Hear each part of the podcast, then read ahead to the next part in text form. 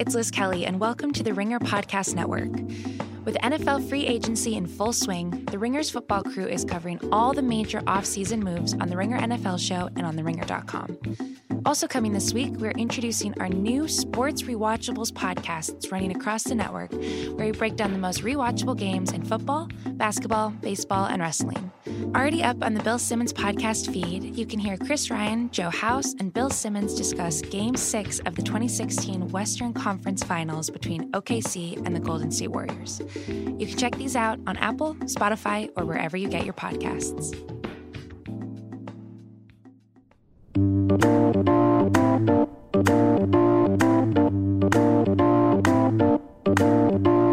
hey, hey, my taste buds, my culinary comrades, my hungry homies, welcome. We've done it. It is another episode of House of Carbs, a food podcast for the hungry people by the hungry people. I am your hungry host, Joe House, and this is on the Ringer Podcast Network. My taste buds, what a show today we have back to back delicious adventures to go on. Last week was wonderful. We visited Greece and we visited Indianapolis.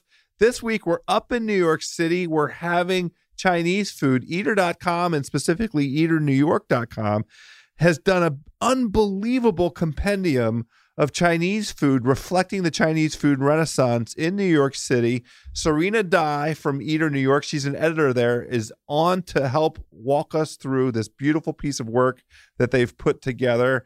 And then, uh, best thing I ate this week, it's an incredible adventure in Austin, Texas, with none other than Mallory Rubin. You know her and love her. She is the doyen of delivery, but this this week food correspondent for us here on House of Carbs. We're going to jump right in, in fact, with Mallory Rubin and hear about Austin, Texas, and some eating that she did there.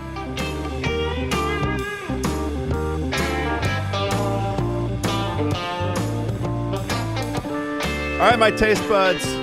Our guest for today's best thing I ate this week. You know her from lots of walks of life here on House of Carbs. Most of the time, she comes on and we're talking about places to order, delivery strategies, carry out strategies. In, I mean, she is the queen of carry out. Uh, and, and, she was on just a couple months ago, uh, six weeks ago, to help us with Super Bowl strategies. Mallory Rubin, the executive editor at The Ringer. How are you? I'm full. How are yeah.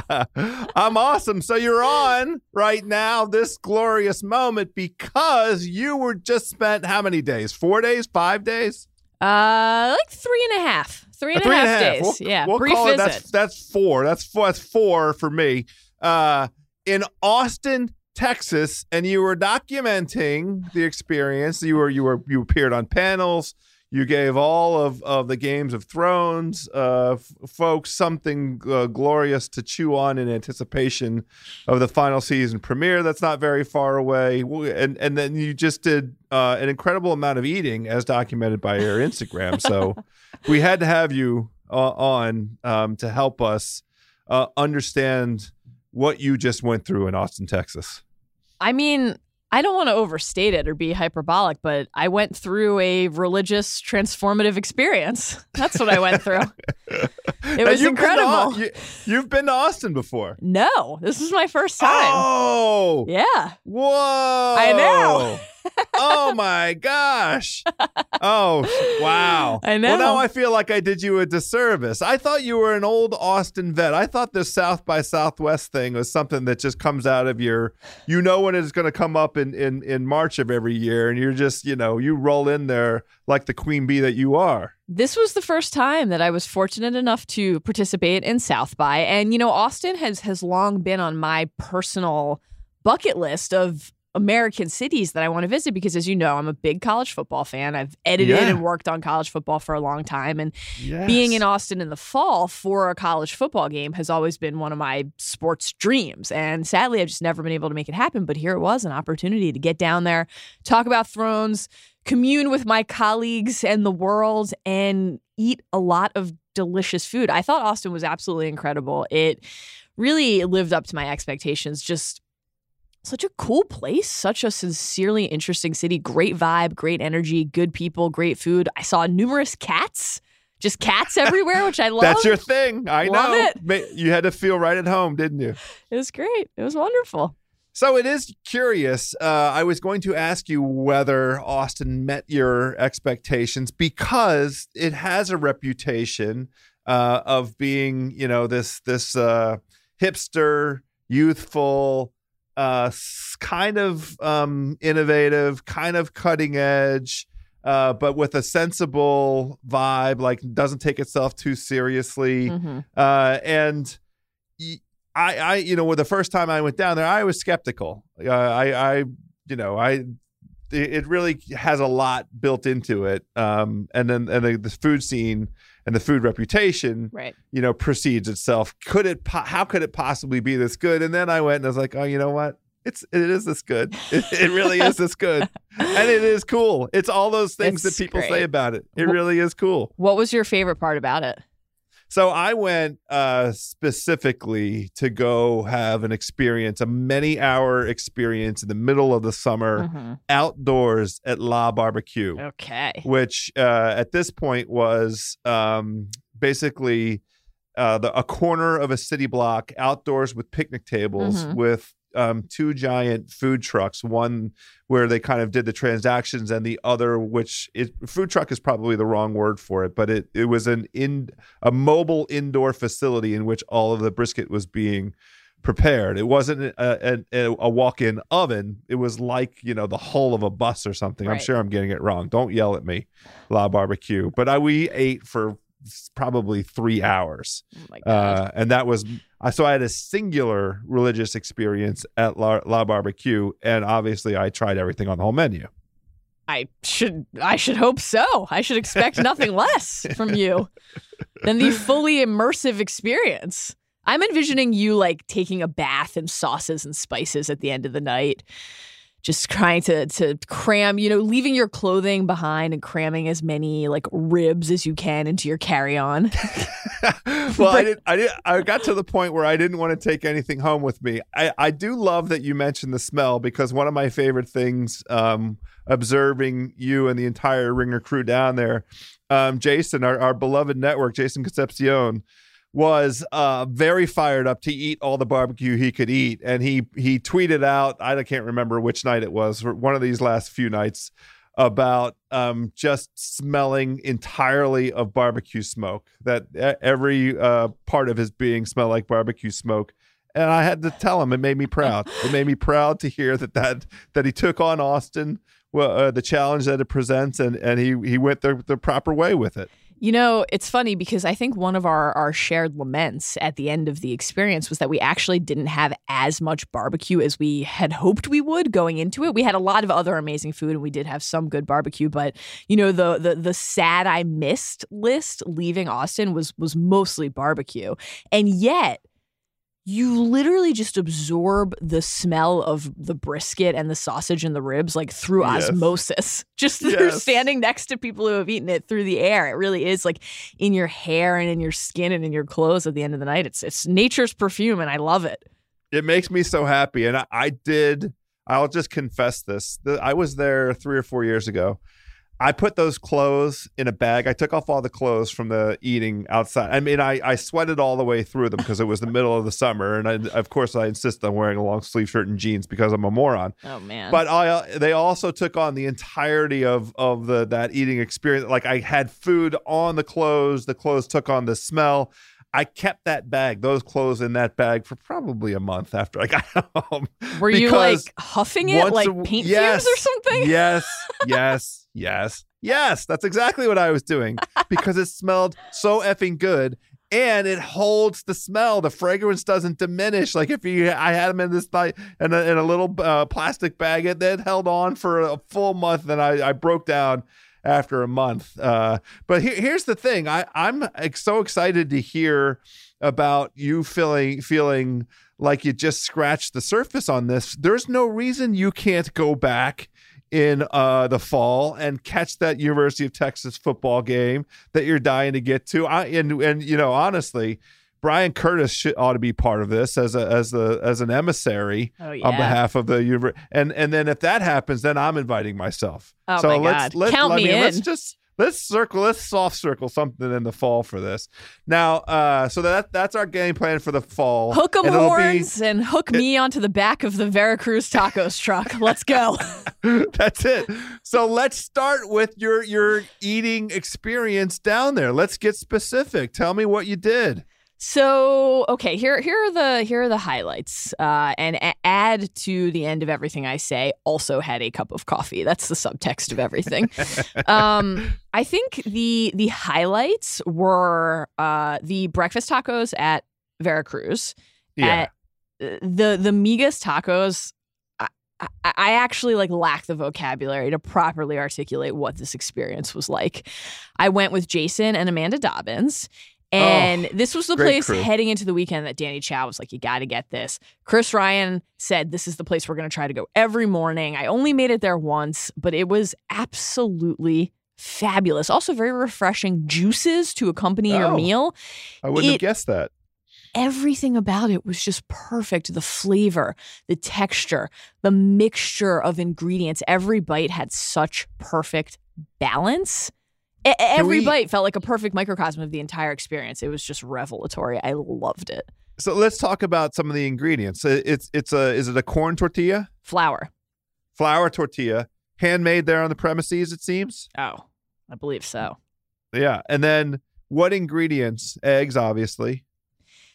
Had the eggs, the tortilla chips, Monterey Jack cheese, hmm. cilantro, Oh, of course. tomato, onion, and avocado. And the cilantro and onion were really just expertly incorporated into every single bite. You know, sometimes you get a breakfast taco, even a really good one, and you have almost what feels like an omelet or just a chunk of the scramble put into the taco with the other Yep. ingredients. And this was Yep. just. It was a blend. It was there was harmony. Harmony is the word that comes to mind when I think about Oh. the migas. It was absolutely wonderful. It was just And- wonderful. And I have and to what- tell you something embarrassing Yeah, I want to hear it. the morning I was leaving town, because I flew out Monday, I was really hungry and I had kind of mismanaged the ability to get out into the world one more time for another meal before heading to the airport, had some work to do, etc. Yep, yep. Yep. I booted up Postmates. and I checked. I consider it just research. I didn't actually follow through on it because there wasn't Okay. I wasn't sure I had enough time. But Veracruz is on Postmates. And let me tell you something. If I ever get back to Austin, I Oh will be my placing this Postmates order every single morning. Of, I mean, of course, you are the doyen of delivery. of course, you did this. Of course, you validated and verified that you have this option available to you. So this will be part. I mean, now now we have to really do this trip. We it's not just a talk about thing. and you know, I've been threatening our our uh, hungry homie Matthew Odam down there, um, writes for the Austin Statesman, has been dying to have you know. Uh, us come down and do some meetings. So this this now is a thing, and one of w- the elements of our trip Miss Rubin, is we're going to order um, tacos by Postmates. We have to do it. We have to. It's research. It's research. We have an the obligation. Obligation to check in. the culinary comrades demand it. I quite agree. I quite agree. Also, I should say it looks like there's corn tortillas and flour tortillas, but I had the flour. Delightful. Sure, you're A you, delightful you vessel for my breakfast taco. You do you. Okay, so that's one highlight. Another Uh, I know highlight. there's some some some fried chicken in there. Yes, that's what that's what I was going to bring up next. The the meal Please. we had a group dinner at Gus's Fried Chicken, and this was after Yeah. we did our live Talk the Thrones. We were all Oh, together. wow. Shea was there. It was just Oh, wonderful. I have to say, Shea did something that was so shocking but inspiring to me. okay. He ordered a piece of pie before his meal. Like the pie was his appetizer. it was incredible. Why did he do that? He said, I want pie. it was Well, amazing. That's sure. You know the the funny thing is, at my advanced age, at my stage of life, I now choose something savory for dessert. I have been uh, on a handful of occasions, especially at, at Italian meals, ordering a pasta for dessert, Oh, yeah. uh, an extra order of pasta. But the the pre dinner pie is really put me onto something. Like I, I think that if I had that as an amuse bouche, and you know, you can call anything of any size an amuse bouche Mhm. if, if it's you know starting off. uh, as far as I'm concerned. Those are that's the House of Carbs way of doing the world. How about that pie to start? A sweet pie, right? Oh yeah, he had a chocolate chess pie as his appetizer. I mean, it couldn't be any sweeter. it's a very rich pie. it was Oh, it was really marvelous to it's an witness. American hero. That guy. incredible. That whole meal was wonderful. I got the two piece dark, so the drumstick and the Mm. thigh, but I also Yes. I didn't want to miss out on on tasting what the white meat was like. So I also got a breast just as a, Sure. tack on on the side. So I had Yeah, three yeah, pieces of tack on. chicken. And then I got the greens and the mac and cheese. I got a sweet tea, and then I also got a piece of the chocolate chess pie, but I waited for the dessert portion of the meal. it was wonderful. Like yeah, really nice spice, great crunch on the Yep. skin, Yep. so juicy. I, my I was kind of burning my fingertips a little bit eating it, which is like. Even though it's a completely different experience, it almost reminded me a bit of eating steamed crabs in Baltimore, where there's something painful about the experience, but it makes it feel so earned and worth it. I, I totally agree with you, and I, I absolutely. So it's a testament to that particular Gus's there. We we've been lucky enough. We had Chris Vernon on about a year and a half ago uh, to talk about some, the the or, the Gus origin story a little bit because it, it emanated from a town in Tennessee, and there's a Gus in Memphis that Verno uh, perpetrates, and they've opened a, a, a Gus outlet here, um, just in, in, College Park, Maryland. Uh, it's the only Gus outlet that I'm aware of within you know 200 miles of my domicile. But uh, the the the experience that you're describing of of a, of an earned uh, you know the the the heat of the temperature of the chicken coming out of the of the fryer underneath the skin can be scalding hot if it's served kind of at the right time at the right Mhm. temperature and you clearly experienced that I did, and and it was absolutely wonderful. It just felt so fresh. It really makes you feel like it's been prepared for you. you know, it's like it's such a small but effective little thing to just make the the meal feel even more complete and wholesome. And again, you're just sitting around at the the table with the the the checkered tablecloth and all your friends, and it's it's it's a small intimate space and it's very casual a very easygoing vibe and then you turn your head you know a certain degree a certain angle to the side to look at the door and you see that there are 50 people standing there waiting to get in you just feel very Well, fortunate to be sitting at the yeah, table enjoying yeah. your meal and it was and you say Wonderful. sorry folks you have to wait till we're done i mean you know exactly yeah so there is a there's a gus's in la so i have i have not tried that yet but now it's high on my list of things that i, Did- I need to go my, sample my, my only question before i let you move on did anybody order the fried pickles We did not order the fried pickles. Jeff Chow ordered the fried green tomatoes for the table, Okay, and they well, were they good. were wonderful. Did not have Yeah, the pleasure sure. of sampling the fried pickles. Is that is that a, mu- a must try next time? It has that reputation, and Okay. and uh, I haven't been to the one in College Park, Maryland. Here, I I've been holding out. I I kind of promised Verno that I would uh, hold my Gus's virginity for him. I would save it for him, and we would go experience. I want to experience. I'm going to get down to Memphis and do some Memphis eating uh, in 2019, and I want to get to the original Gus. Man, For the for that, you know, just just to if I'm really going to put that notch in the belt, I want it to be authentic. I really support that that f- conviction and that commitment to crafting the perfect Gus's experience. I love Thank it. you. I can't Thank wait to hear how it goes. okay, so we we we've got the breakfast tacos. We've we've got the fried chicken. Uh, let, let's let's. I know there's one more on there. A couple more things that are, are Oh, couple more. worth highlighting. A couple Pardon more. me. Couple more. I want to hit the barbecue quickly, and then I want to talk about the food truck scene. Yes. Uh, barbecue. I went to Ironworks Barbecue. I shared a lovely dinner there with Jeff, and here's how I felt about my barbecue experience. I loved the meal that I had. I got the brisket. It was wonderful.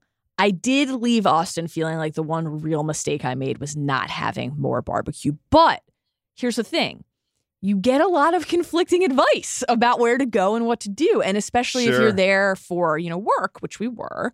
You have a busy day, busy schedule. It's it's hard to know if you can swing something like Franklin, for example. So I really wanted Right. to go to Franklin. Sure. And literally the first thing we heard when we got there, unprompted, was our Lyft driver saying, Don't go to Franklin. The line is too long. And then basically alternated from there, everybody we talked to and everybody we asked whether Franklin got an endorsement or a stay away, you should be going to La Barbecue or Terry Black's or somewhere else instead. We did get a lot of La Barbecue recommendations and a lot of Terry Black's recommendations. And so Franklin, La Barbecue, and Terry Black's, those are the three where if I went back today, if I went back tomorrow, if I go back in a year, 10 years, whatever, that's like at the top of my to do list. I have to try those places. Have to. Yeah, I I haven't tried Franklin either. That that needs to be part of the experience if we really get this trip off in the in the fall. It, it just requires such planning. It's a half day commitment because of, of the line, Yeah. and they're super efficient and super friendly. But everybody knows they make a certain amount of food every day, so you have to be there early enough to get into that food. Now, what we will do again, we'll hit up the homie Matthew Odam, and he will uh, help navigate. He will help steer us in the right direction. He'll help us formulate an itinerary and a game plan where we're able to conquer all of these things. So I don't hold it against you that you weren't able to. I mean, you were there for for for work. I mean, you have all all, all of the the the entire Game of Thrones rabid fan community waiting, uh, uh, uh, uh, you know, uh, on pins and needles for for the the brilliant insight you have to share. You you you you. You had to work for those people. You you can't be off having uh, half day barbecue experience. I would just like the record to state that I would happily host a live podcast in the line of Franklin Barbecue. Happily. Wow. Happily. Let's Wow. multitask. You know, we're all trying to do a lot with our time. Let's look can for we- the we- most efficient course. If we're together, it has to be. We we've already had one um, House of Carbs uh, binge mode uh, mashup. We have. we did a Harry Potter mashup. What what would the, we have to think? What would what will binge mode be in the fall? What what program? We Well, don't know yet. You know, we'll, we'll we'll have to wait and see, but we could always dive into the culinary uh, excess of the land of ice and fire. We could go through all 77 courses that were served at Joffrey's wedding. We could talk about Three Fingered Hobbs's offerings up at Castle Black. All sorts of things we could do. Why doesn't Tywin Lannister like mutton? Haven't you just wondered? not just not the red wedding. Just uh, we. I need to stay away from the red wedding. It's too traumatic. I, I don't want to have that in my head before I go eat a beautiful brisket. we can focus on the purple wedding instead. Promise. We've got it covered. So okay, so finally, finally, yes, please, please. Chris Ryan's favorite place in Austin, or one of his favorite places, is this bar called the Liberty. And in this area, so this is in East Austin, there are a ton of food trucks all around the bar, and there's also a truck in the back of the bar. And this was one of the coolest things for me was discovering how many places have a truck, you know, in the back or out front or by the side. And right in that general vicinity, we had an excellent meal from a truck called Spicy Boys. We had spicy fried chicken, an amazing chicken roti that Amanda Oh. suggested we get. It was really, really wonderful and flavorful, portable food, fun to just eat with your hands, sit outside, have a beer. And then in the back of the Liberty. So if you go through the back, there's this great outdoor patio area, picnic tables. You sit outside, you grab a Lone Star, and in the back of the bar itself is a truck, the East Side King truck. And this food was just unbelievable. It was basically the late night snack for us every night. And Oh. I think all of the dishes that had some sort of chicken on top of what they called Liberty rice, all of those were excellent. I think the best one was the the Thai chicken karaage, which was uh, revelatory. I probably I- put down 10 of those over the course of those few days. I was not expecting that to be part of the the offering. It was amazing. Really amazing. Yeah. And and did you get any information about the chef or what uh, he or she may may be doing back there? Uh, Chris Ryan informed me that it is Paul Qui's place, one of his places down in Austin. So if you watch Top Chef and saw Paul Qui season, this is one of the places that you can go sample his food. Boom. Okay. There you go. The only thing I'm sad I missed other than the barbecue is I've heard tell of this like legendary giant donut. Are you are you familiar with this? Tommy No. Alter mentioned that he had a donut that was so Oh. big he almost Okay. couldn't have another meal that day. Oh, well that's that's my kind of donut. I agree. Uh, I'm not I'm not familiar. What, what did he name a place?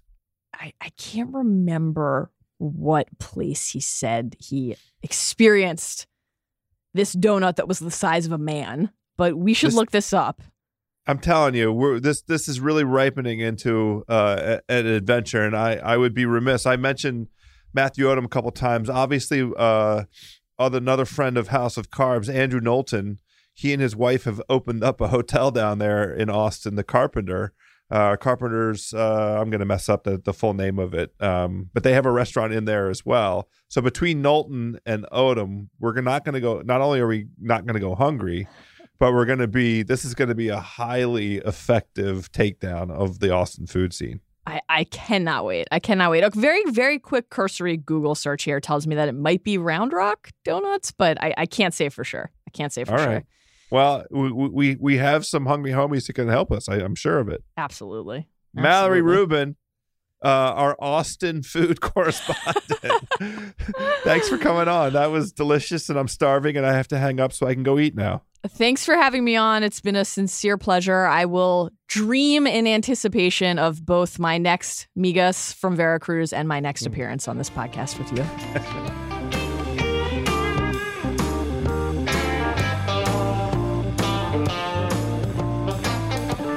Boom! There we go, my culinary comrades. As always, the incomparable Mallory Rubin taking on us on such a glorious food tour. We have another glorious food tour coming up with Serena Dai of Eater, New York. But before we get there, quick word from our pals at Carnival Cruise Line. When choosing a vacation, spot my taste buds.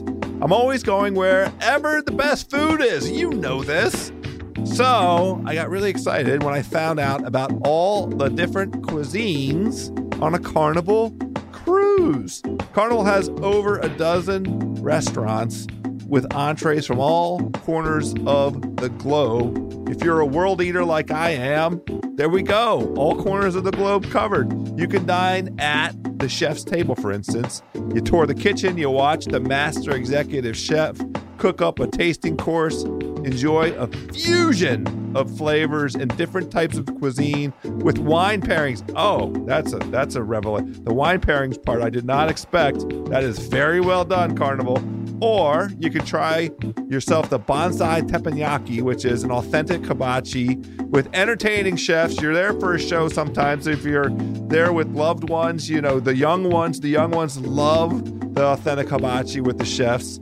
They offer a full tableside show. The experience begins with a curated selection of traditional tastes, followed by tempting appetizers, and the chef is is to sit there and chop up for you the main course. You got your filet, you got a nice grilled tofu, fish, shrimp, lobster combo, whatever you want to get into. If you're looking for a vacation that has a great variety of amazing food, call your travel agent or go to carnival.com to learn more. Taste Buds Today's show also brought to us by our pals at Robinhood. What is Robinhood? Robinhood is an investing app that lets you buy and sell stocks, ETFs, options, and cryptos, all commission free. While other brokerages are charging you up to 10 bucks for every trade, Robinhood is not charging any commission fees so you can trade stocks and keep all of your profits. Plus, no account minimum deposit needed to get started so you can start investing at any level. The simple, intuitive design of Robinhood makes investing easy for newcomers and experts alike. You can look at easy to understand charts and market data, place a trade in just four taps on your smartphone. You can also view stock collections such as the 100 most popular with Robinhood. You can learn how to invest in the market as you build your portfolio. Discover new stocks, track your favorite companies, and get custom notifications for price movements so you never miss the right moment to invest. Robinhood is giving listeners of House of Carbs a free stock like Apple, Ford, or Sprint to help you build your portfolio. Jump in there. Look at this. Sign up at carbs.robinhood.com. That's C A R B S.robinhood.com and get your portfolio going. Oh, my taste buds, my hungry homies. What a guest today. What a show today. We're going to kick things off with the editor of Eater New York, who spearheaded an incredible piece of work published on eater.com a couple weeks ago entitled The Ultimate Guide to Chinese Food in New York City. Everything to know about the Chinese food renaissance in the city right now. This is a beautiful piece of work. It is comprehensive. It's got five different entries of, of what to know, 10 different where to eat entries. It's a beautiful deep dive into all of, of what is happening on the Chinese food scene in, in New York. And let me tell you, uh, I, I, I expect for you it will do exactly what it's done to me. It has put Chinese food lust in my heart. Serena Dai, welcome to House of Carbs. Hi. Thanks for having me. And I am psyched that you're psyched. Oh, I, I, I made the crucial mistake that I always make on, on these food podcasts, which is that I did not eat anything in, in, in advance of this. And we're going to have this conversation, and I'm going to leave uh, uh, wanting to go immediately to the nearest uh, the Chinese food restaurant here in Washington, D.C. Now, nothing. Oh, man. yeah, you got to get someone to order delivery for you right now. So it's just there yeah. for you when you're out. Well, you have an assistant? And, and not, I don't know. not, not just order delivery. I, I need to to tap into this WeChat uh, world, but we'll we'll get there soon enough. We'll get there soon enough. I want to begin at the beginning. Where did the idea for this uh, comprehensive compendium come from? Oh my God. So it started off with my mother for sure. So my mother, she is from China. She lives in Houston. Every so often she comes to visit New York. And you know, now that ever since I did this job, I'm kind of the person to pick restaurants. You know what I mean? Like just let me choose. I know my deal. And so they come yes. in, I'm ready to impress my parents and say, here are all these wonderful places. I'm sure you're so awesome. And I would suggest a Chinese restaurant. My parents, no matter where they are, they love to eat Chinese food. And uh, so I, I would suggest a place and she would be like, um, but this is only number two on this WeChat list. Like, are you sure this is the place you want to go? And just completely owning me on restaurant recommendations in my city. Uh, and I said, What? WeChat? Why are you looking at WeChat for restaurant recommendations?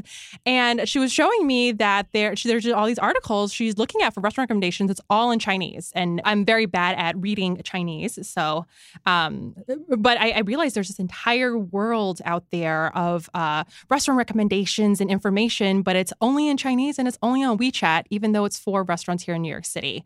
Um, Oh, yeah. And besides that, our critic, Robert Sietsema, has been uh, noticing that there are more and more Chinese restaurants in neighborhoods outside of our traditional Chinatowns that people typically think of, which is the Manhattan Chinatown, kind of the big place that everyone knows, Flushing, Sunset Park. Um, and these Chinese restaurants he was finding in other neighborhoods, they weren't just Chinese American takeout spots or what people traditionally think of as. Um, kind of your average neighborhood Chinese restaurant. They were a bunch of Chinese restaurants for Chinese people. So, uh, like a roast duck place where the duck hangs in the window, that's not really a restaurant you typically see in a neighborhood that doesn't have a huge Chinese population. So, that's how we kind of find out that there are tons and tons of Chinese restaurants in New York right now for Chinese people. So, let, let's start with that. The, one of the uh, premier uh, items in the what to know set of stories is this uh, I this story entitled "Believe It or Not." New York City has nine Chinatowns. So h- how can that be? Yeah, I mean, we are defining Chinatowns a little more broadly just from the restaurant perspective. We're calling it neighborhoods that have a a, a bunch of Chinese restaurants for Chinese people. Um, so typically, a Chinatown has more than just restaurants, right? There are uh, there's a huge Chinese population. There's usually other businesses where um, Chinese is spoken there. Uh, so some of these neighborhoods um, you might not expect, like Homecrest, is the populations are a little bit smaller than they are in, for example, Flushing. But besides restaurants and bakeries and grocery stores, um, there's a one neighborhood where the, there's a Popeyes, but the Popeyes sign is also in Chinese, uh, just kind of ah. a signifier of how ubiquitous ubiquitous uh, Chinese food is in New York now. So um, we're also calling the East Village a Chinatown, and uh, it's not just Chinese restaurants in the East Village. Obviously, it's one of the most diverse dining neighborhoods in New York, uh, but there are way more Chinese restaurants there now than there were in the past, in part because of this huge boom in NYU students from China. Um, and they're there in their neighborhood. They want to eat Chinese food. So there are all these super stylish, hip downtown New York restaurants in that neighborhood now um, where they're serving foods and flavors that typically in the past you would only have found if you went over to Flushing. Yeah, so uh, you mentioned this already. This that the and really your your your mother as the uh, uh, founding mother for for this entire enterprise um, the the use of of WeChat and I think yeah, I, I'll just confess it. You know, I'm I'm old, so I had to look up what WeChat is. uh, I mean, I read it in the story as as well, and then did my own re- research as well. WeChat, the most used app in China, and it's like a combination of Facebook and Venmo and what else? Yeah, um, WhatsApp uh, and voice messaging as well. Uh, just everything everything is on it. It's it's huge. Yeah and it's a, there, so like a billion monthly users uh and and and in china and then like another 200 million i think is the stat that i heard of of users of of that app. And the particular role and influence that that app has played in terms of helping this discovery process um, for you and your team at um, Eater, New York. It, again, inspired by your mom. Uh, how did that happen? Oh, well, you know, uh, none of us read Chinese, so I had to find people who did, who were already integrated in the system. So I, I, called out. I said, hey, I know that these stories are happening. I have ideas for them. I need people who are already know the space really well and um, can communicate better and and and sav- and be more savvy with the app. Um, and so I found two really, really great reporters, Shen Lu and Tony Lin, uh, and they did two stories, focus a little bit more on WeChat for us, uh, reaching out to people people who had built apps. And um, Shen Lu did this story about WeChat influencers. Uh, so, you know, everyone kind of knows what an influencer is on Instagram or on Facebook um, or even on Yelp, uh, Yelpers and whatnot. Um, and so they're kind of like we people in WeChat, they're kind of like those, if we think about that way. They are delivering information about food, um, but only on WeChat, only in Chinese. Um, and so, uh, yeah, Shen Lu talked to these people and said, what's their business model? A lot of them get paid by the restaurants to write about them, um, a lot like some of the influencers on Instagram. Uh, and they do ads and then they do a mixture of editorial stuff where they're doing genuine recommendations and uh, doing kind of more ad based type, uh, type posts.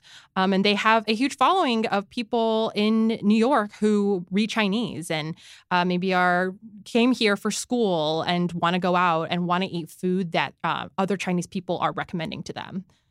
Yeah. So the story in which a lot of this is is laid out is called "How Influencers on WeChat Are Driving New York City's Restaurant Scene." And I probably had I don't know four different mind blown moments. You know, if we're living in a meme world, my head left jumped right off my shoulders. Whatever that that gif is of of head off of shoulders.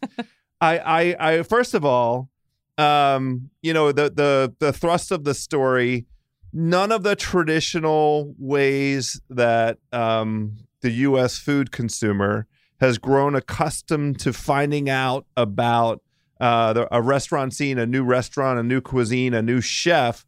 None of those rules apply to this this uh, scene that that has developed really under our, our collective noses right there in New York City, right? Yeah, yeah. It's you know uh, the, the part of the another aspect of this that um, kind of surprised me and got us to do this package is that we saw these restaurants and they were completely packed. You know, Eater's big flagship map is the heat map, and the idea is that these are cool, they're new, and they're packed. You know, these are the places where all the coolest people in town are going to. And so when you walk by a restaurant that you've never heard of and you see that it's really freaking busy and new, and uh, I'm like, what? Where did this happen? Where did this come from? And why did I, who I'm supposed to know everything, why did I not know about it? Um, and when we asked some questions, we found out it's because they were getting talked about on WeChat. So it really is this really robust market of restaurants that they are busy, they are popular, they are being talked about. They're just not being talked about by by us. Um, yeah, of course, you yeah. know when I keep saying Chinese food for Chinese people, anyone can walk into these restaurants. You and I can walk into these restaurants and not speak Chinese and be fine. It's just that their primary first target audience is uh, people who already have a really deep understanding of their food. Yeah, and and the again uh, uh one of the other mind blowing kind of aspects of the story um, for me was that targeting non Chinese people was not. Uh, uh a, a key element of the business plan, and that honestly, it didn't make that much sense for these restaurants to target uh, non Chinese people because of the specificity of the cuisine and what um, the restaurateurs imagine their clientele would want in terms of the the, the restaurant experience, right? Yeah, yeah, definitely. I mean, I think among the Chinese restaurateurs, there is still the assumption that uh, non Chinese people aren't going to like what they're serving. And so that they'd have to do things like fried items or General Tso's chicken in order to attract non Chinese people to their restaurant. Um, but one restaurateur said he's busy enough and that he actually doesn't have enough capacity within his kitchen to make sure that those things are stocked uh, for the non Chinese people who come to in, into his restaurant. Um, so he, he does, just doesn't even have the, the room to do it. Um, and the advertising on WeChat anyway is for them it's uh, ultimately cheaper than advertising on Yelp or Instagram, and so it makes more sense because they're reaching a more specific audience and it's more affordable. Um, and beyond that, you know, some uh, part of it is that there's kind of a language barrier, right? Like we have a language barrier to read WeChat, but they some some of these Chinese restaurateurs they have a language barrier and um, social media savvy. They might not understand Instagram as much, or they might not be. Um, they, they, might have more difficulty navigating Yelp and um, responding to reviewers there. Uh, so in some ways, it is just easier for them to use WeChat. In other ways, it just makes more sense business wise. If there's only maybe a handful of non-Chinese people coming to your restaurant every day, then yeah, you're not necessarily going to have an entirely separate menu just for them.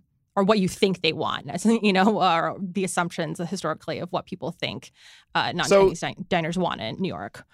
This this whole sort of concept of of restaurants, um, successful restaurants tailored to a specific audience with a specific cuisine, like that that idea makes makes perfect sense.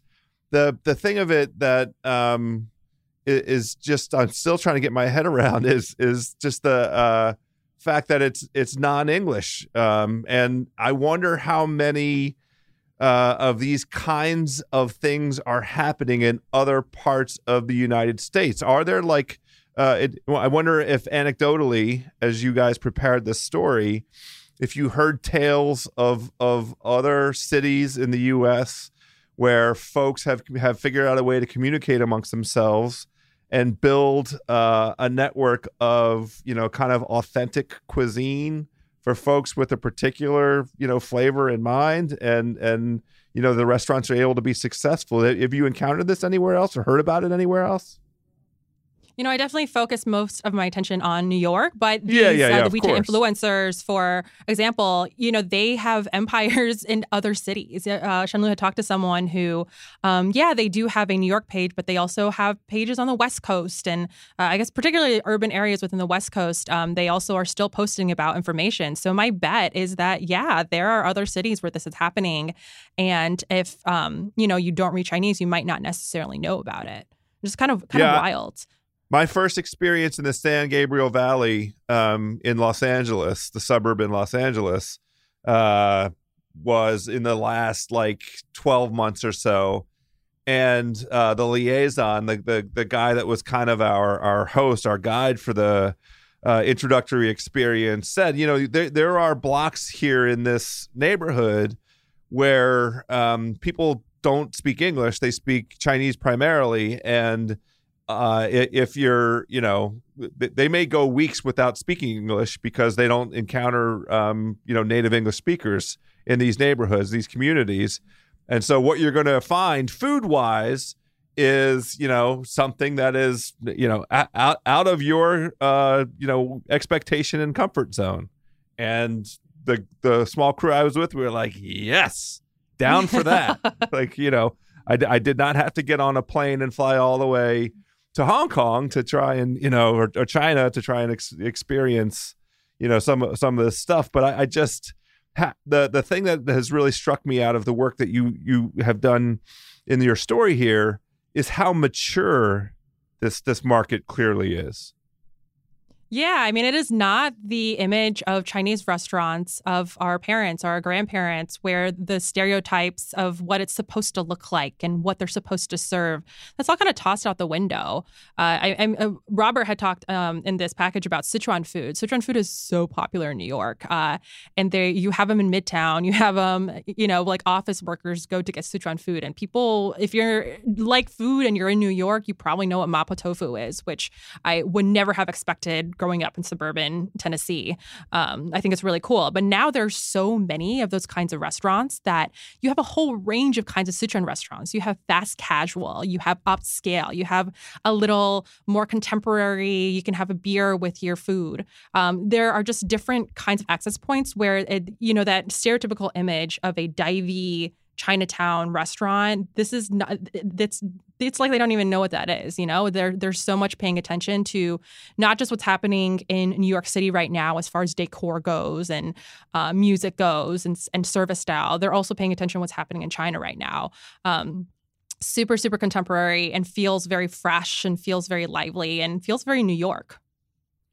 So one of the things, and you referenced this uh, at the outset, that has been uh, perhaps the biggest driver of um, what you characterize as a Chinese food renaissance in New York is the demographic uh, change that has occurred in terms of the Chinese immigrant population in New York. And you especially reference um, the the uh, influx of young folks who are coming over for school.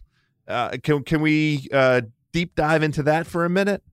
Yeah, yeah, definitely. Between 2000 and 2015, there was a nearly 50% jump in Chinese, foreign born Chinese people in New York City.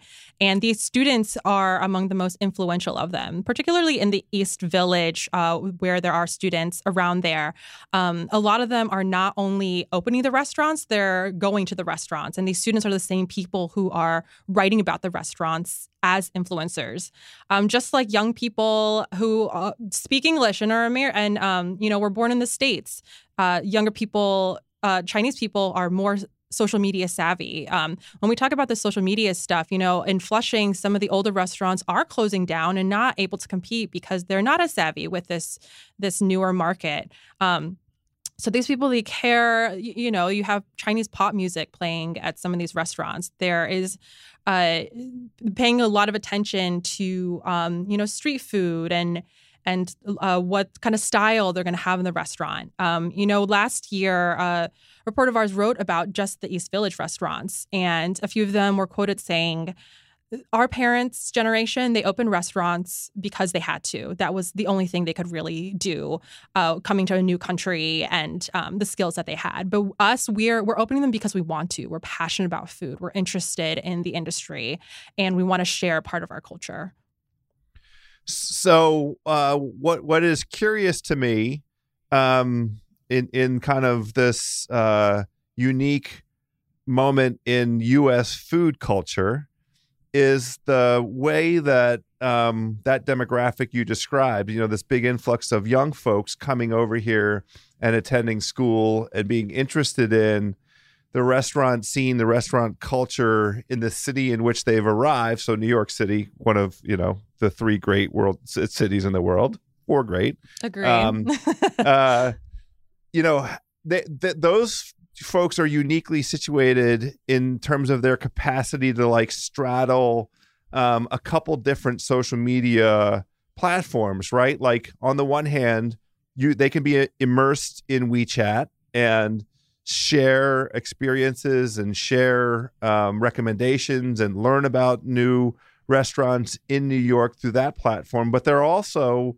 as students at, at, at New York universities, uh, trafficking in um, you know U.S. social media as well. Why do you think it is that there hasn't been this like uh, that that? Well, let me say it this way: Why do you think you found this story kind of first. Why why didn't isn't this story sort of already out there um, through you know sort of traditional U.S. youth um, social media? Uh, you know, I don't know. I guess I we we care a lot about food. Maybe that's yeah, part of sure. it. Uh, we're just sure. a lot nerdy about food. Um, I I don't know that yeah, I, I I don't think I think there is cross pollination, but I guess if someone is posting to Instagram, they're not also like, "Hey, check out my WeChat page." as well um, just because people know their audiences i don't think that people on wechat expect their instagram audience to to go download the app uh, just because it's not quite as integral to the part of daily life in new york as it is in china or if you um, your first language was chinese and you're living in new york um, Yeah, you know that's it's been around us. I think that there have been stories about WeChat. Obviously, it's such a big, uh, such a big app. Um, there have been stories about WeChat. There have been stories about the boom in Chinese students in New York and honestly across the country. Um, and there, even us, we have written stories about. Uh, Chinese restaurants and newer Chinese restaurants. And last year we did this story on the East Village Chinese restaurants. Um, I think what we found value in, in, in doing this big package together was that it was all these elements, and we wanted to make a statement. We wanted to say. Uh, we wanted to say that New York City Chinese food uh, is is different. It is changing, and we're going to put it all together so we can make this huge argument on putting a stake in the ground and defining what is going on right now. I think sometimes when the little pieces come out um, just on their own. They're they're very interesting. I think any of these stories probably could have stood alone uh, without being all together. Um, but yeah, I, I think that it, it, maybe just feels like bigger because we just we decided to drop everything on one day and say this is it. This is what's going on. I love it, and and I encourage it uh, as much as it's capable of being repeated. It's obviously an enormous amount of work. Uh, one one thing on the editorial side, uh, I wondered about there is this this and it's kind of tied to the question I just asked.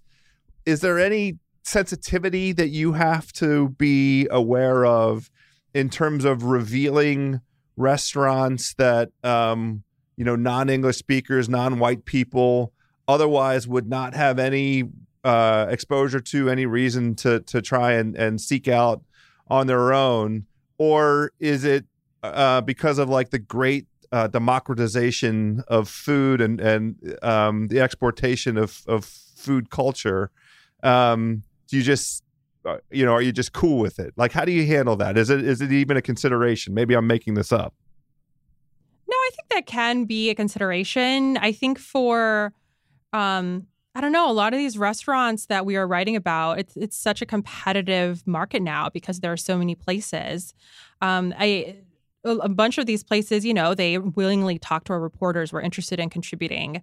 Uh, like for our reporter Carla Vianna's story for Flushing, uh, you have this woman who is control of like thousands of square feet of retail space that's completely new, did not exist before. She's a developer uh, in Flushing, and she's a huge part of that is restaurant. She's interested in bringing a new restaurant, and she wants to say, hey. Um, you know, Flushing is considered this Chinatown, but I wanted to people to remember it's a destination. It's quite close to LaGuardia, and so their hope is that uh, when people get off the plane in LaGuardia, that they go straight to Flushing, that they can stay in a hotel there, go to a cocktail bar, and then just have a ton of really great Chinese food. Um, so at least for Flushing, it's changed so much and it's so modern that uh, there was kind of a an ask like they they want people to come they want this developer in particular says i want people to see it as a place to go and and is you know that you can visit and also live in these really nice apartments and uh, stay in a hotel here um, her name Helen. Uh, she, you know, she opened this huge new development called One Fulton Square, and she opened all these restaurants in it. There are three Sichuan restaurants in this one development with all diff- kind of different price scales and vibes and uh, different menu items. Guanfu, kind of the most upscale restaurant within that development, got three stars in the New York Times and was the first Chinese restaurant in years and years and years to get three stars in the New York Times. So it was a, it was a pretty big deal. Um, just this idea that this is not this is not just uh, a, a, thing to go to like oh on, on the side chinese restaurant are not just like a, an extra thing to the side within new york it's such an integral pulsing dynamic part of the dining scene that's that's everywhere and is that people are going to. Yeah. So so uh I'm, i want to put you on the spot a little bit on that on that note. Um uh, one of the things that i always love about eater uh, in general is, is the map and you know the ability to sort of at a, at a glance um sort of work my way through a place that I'm, you know, that's that's not my home city, and try and come up with kind of a, a, a food trail. But this thing, I have to tell you, Serena, this is it's intimidating. I mean, it's a it's a massive piece of work with you know uh, a, a, number of restaurants that a that a non New York person cannot possibly try uh. and take on. So let's it's just true. say my my next visit if if and and I I think I have an answer. If I fly up, the thing to do is to stop in Flushing and maybe should I should I try the food court? Would would that be a first stop? I think the food court is not a bad place to start. It's it's hard because every time I go to Flushing, I completely overeat because I'm just so excited. I want to eat, eat everything. Right. Yes. Yeah. Yes. You're you're feeling my vibe. This is the challenge. Yeah. Yeah. I yeah, there are a couple of really, really great. I mean, definitely go with bring as many friends as you can so you can share everything and get tons of Yes. stuff. I think the the Yes. New World Mall food court, probably the most famous food court in Flushing, is still a really great place to eat. There are a lot of amazing uh, stalls there. I would definitely look at our guide there because it is kind of overwhelming, even just within the food court. Maybe choose one or two places there. Um, I would definitely recommend leaving the food court as well, though. Actually, one place I didn't make it in is my favorite place in Flushing is just this uh, this skewer place outside of the Chase Bank near Oh. the um, near the train station. So that's my exclusive to your podcast. That place is really good. I'd also get It's a a- skewer from there. The train station then- in Flushing. Oh yes, yes, yes, yes. It's near the train, the only the seventh stop in Flushing. There's a Chase seventh Bank like one block away, and there's a cart that's always right outside of it. They have an amazing lamb skewer. Just get a lamb, you know, start off with a lamb skewer when you're there. Um, and then I would pick a restaurant. You know, what do you want for the night? Do you want Sichuan? Do you want uh, soup dumplings? Do you want noodles? And then uh, make a call from there. Maybe do a couple. Oh, White Bear, I really like too. There's dumplings there. Do a little crawl, uh, but end it with maybe a place that you can sit down, have a drink, and then have a huge feast. Yeah. So okay, that we've covered Flushing. If you fly into LaGuardia, that's a way of tackling Flushing. What if you take the train up? And you know, land in in Penn Station. Uh, you have a choice. You can go up to Midtown. You know, if you have some some uh, some business, or you can head down to the village, head down to the East Village. Between those two options, what would your recommendation be? Where am I heading? If you're in a bind, the Midtown Sichuan restaurants are very good. They're, You're not going to have a bad meal there. But if you can, I would go south. Yes, I would- go south. yeah. I would. I would go to And? East Village. Okay, so where am I starting? So one of my favorite places is called Le Sia. That's L E S I A. It is uh, based on street food. So they do, you know, like a New Orleans seafood boil where you're like, it's all spicy and it's saucy and you're using your hands. It's like that, except the flavors are Chinese. So they have a ton of, um, they have a ton of shellfish, if you like shellfish, and those are all really good. And they just dunk in the sauce. It's just a fun place to eat. So it's if you want to, if you're with some friends, you want to talk, you want to like engage with each other. It's a very interactive way of eating, and not everyone loves eating with their hands. I happen to, and so I think that's a really place, a great place to go. Um, that Oh, place is excellent. open really late at night. So if you are in the East Village, go to a bar, maybe plan like a late night Le Sia run. I think. Um, there's also I- some really great. Uh, there's also a really fancy tea house that I went to recently that I really Oh. loved. It's called Uluh Tea House.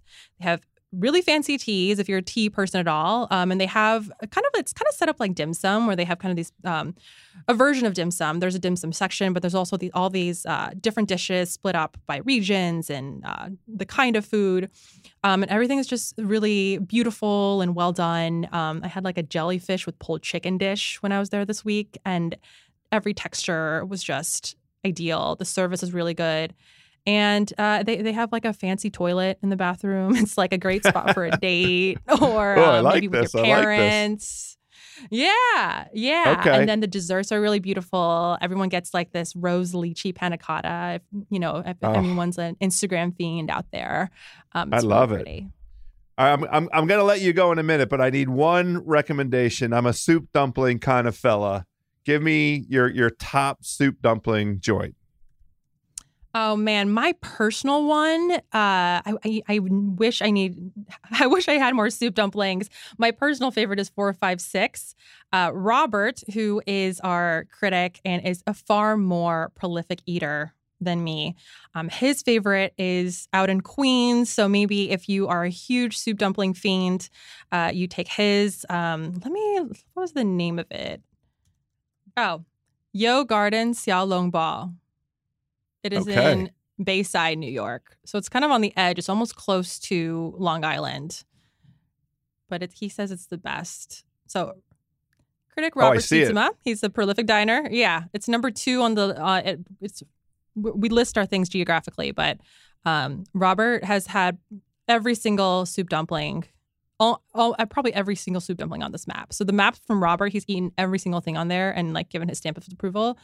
And um, he thinks the Yo Garden Xiaolongbao is the best in New York City.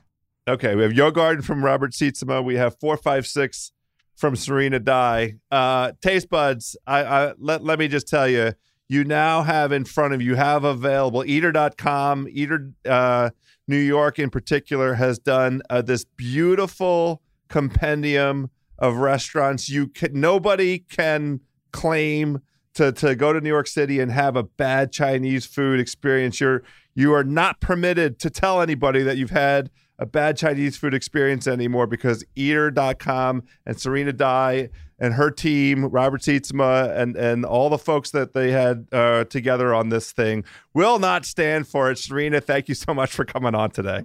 Thanks for having me.